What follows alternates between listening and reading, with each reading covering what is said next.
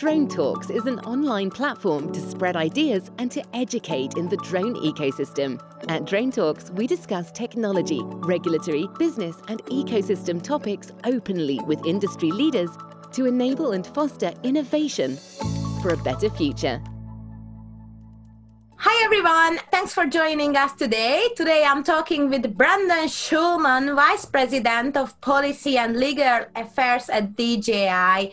Welcome, Brendan. Thank you very much for having me. So, Brendan, you have a privilege, a perspective on a huge variety of use cases uh, with emerging drones these days. And uh, I should admit that I love following you on Twitter and you regularly post on social media about how drones are saving lives and a lot of positive impact of the drones on our ecosystem.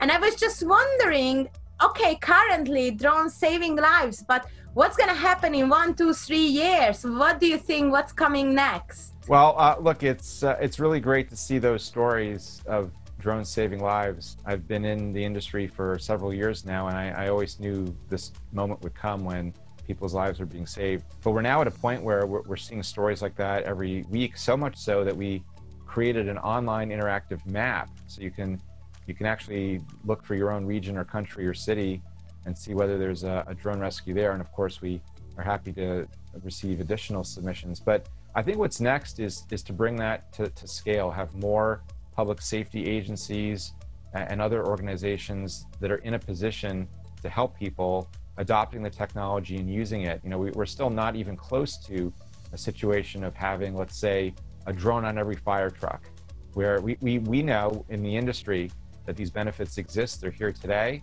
but we still have only a fraction of the adoption out there. Yes, I can see that. So I see that DJI has a lot of activities, you know, to increasing uh, the the drones and scale operation. One was that the remote identification project, which you have done. So can you explain your perspective on how to implement an effective remote ID solution? What what does it what does it mean effective? Sure. So I personally been working on remote ID since early 2017. And you know what would be effective is uh, remote identification, which I think we all we all know is is a mechanism to identify the drone and, and who's flying it. What would be effective is for that to actually be widely adopted and and, and useful. And the way you get there, I, I really think, is to make it easy and simple, affordable or cheap or even free so it's it's like a car license plate. You put it on your car. Yes, it identifies who owns or drives the car, but that's it. You don't have to mess with it or, or, or think about it as you're driving. And so remote ID should be like that. Like, sure, we have to solve this issue of accountability and security. We absolutely support that. But solutions that are going to cost a ton of money or that are going to be too complicated because you have to log in and out uh, or that are invasive of your privacy by collecting a lot of drone operational data. Drone, you know, that's data that companies obviously want to protect.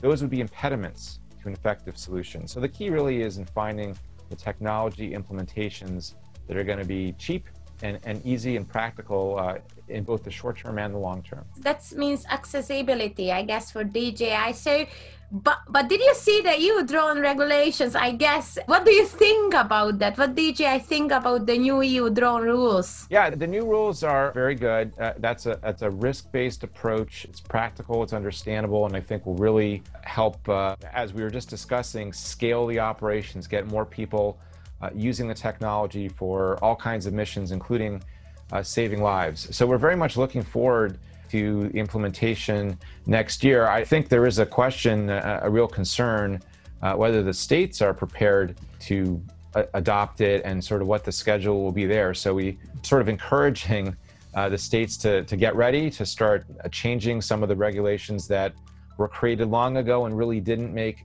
uh, much sense and I think have been an impediment to widespread adoption because there's now really a, a great set, particularly in the open category, where you know, anyone can take advantage of the technology with a reasonable set of requirements and, and rules and, and, really we'll see uh, even more wonderful life-saving stories. That, that sounds really promising. So talking about the states i have a feeling you know dji is currently under an increasing pressure with mounting concerns about this national security, you know, especially in the US.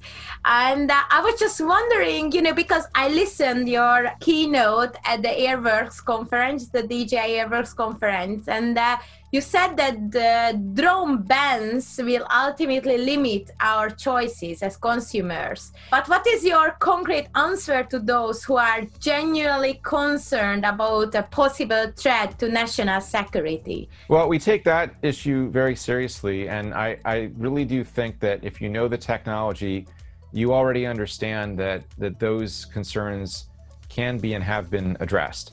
And it starts from the most basic proposition of what, you know, what is a drone? I think you, you and I know that a drone is a flying camera.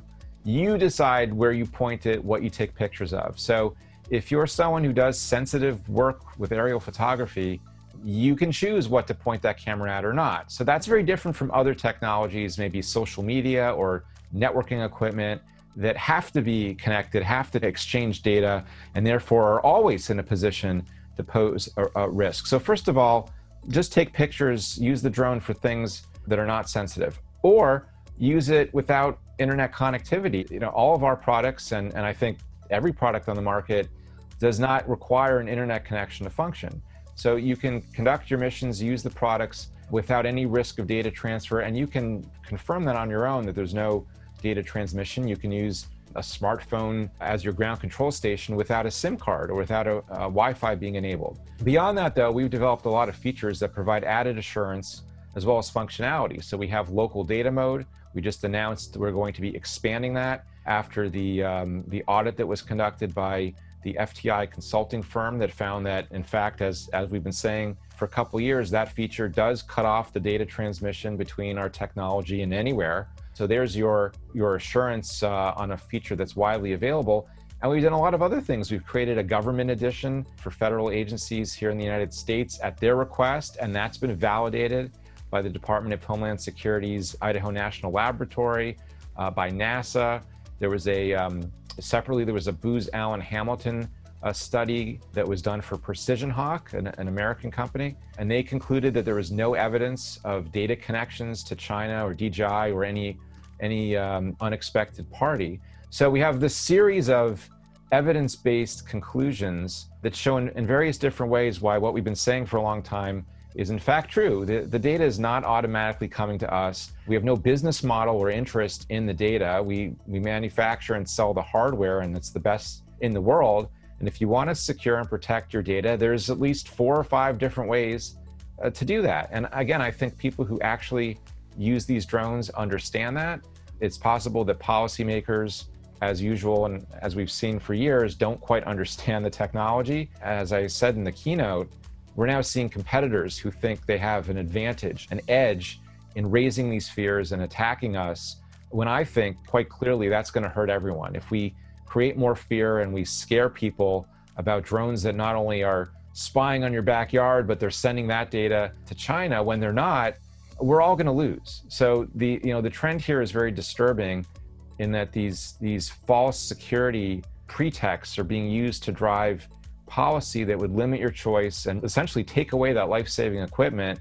For example, in, in these wildfires that are happening in the western United States, it's it's really just a terrible direction for someone like me who's been doing this drone policy work for like seven years now. I can see that, and and I find it really interesting your thoughts about connectivity and data, and uh, and uh, aligning to that, like, what's your position about uh, connected drones, and more general about general on UTM and the role that UTM services will have in the future. Uh, yeah, those are all great things. And my, my, point was that, sure, the people who want it, want connectivity and all the advantages can do that. And we have our, our secure functions. For example, um, FTI Consulting examined the Pilot PE and, and FlightHub Enterprise software, which connects to your private server. So all that is possible and, and can be done securely. My point is that there's a very simple answer to these allegations at least right now in, with the current equipment, which is there's no need to connect them. Now, of course, uh, in you know in in the future, and depending on your particular application, there may be a lot of advantage in being connected. Perhaps you're you know one day when we have beyond visual line of sight operations, you're going to want you're not even going to be on site as a pilot with the drone. Okay, Like that future will come, and, and UTM certainly is a part of that to enable the advanced operations. But as we've been saying for a long time in the in the aviation safety context, it really always makes sense to solve problems, identify and mitigate risk. So if the operation is very basic, for example, you're fighting a fire in a building, the data you need is right there at the building and the firefighters are at the building. I don't think connectivity matters. You're also within visual line of sight when you fly. So that's a scenario when, when connectivity really, I don't think, would add much and certainly wouldn't be necessary. If, however, you're doing a mission, perhaps even firefighting, from miles away remotely with some kind of automated drone system that doesn't really exist today, all right, then we have a, an amazing and wonderful future of using drones in a way that aren't yet allowed. And when we get there, we absolutely are, are supportive of solutions that will enable that. And I do think, as, as we've explained in, in papers that, and, and discussions we've had on this topic globally for at least the past three years, part of that solution will be onboard technologies. You'll need the drone itself to have some intelligence, you know, navigation and awareness. Perhaps it's vehicle to vehicle communications, perhaps it's uh, sensors, ADSB, for example, which we are now equipping in our drones above 250 grams. That's a technology that creates situational awareness for the drone itself. So you could have some self navigation. You can also have route planning and, and strategic deconfliction through a UTM system. You bring all these things together, and we're going to have uh, all kinds of amazing applications. But there's a lot, you know, all those lives that we we've mentioned, and, and you know, we're, we're up to 450 people who've been rescued and counting on that map. Those were all done visual line of sight. So of course, there's tremendous value even in the operations you can do today without connectivity and without UTM. Great, thanks, Brendan. It was nice talking to you, and thanks for joining to Drone Talks. Oh, you're welcome. Great talking to you too. Take care. This podcast was brought to you by Drone Talks Online, a platform designed to spread ideas and educate in the drone ecosystem. Search for dronetalks.online to hear from more of our industry leaders and to find out how you can get involved.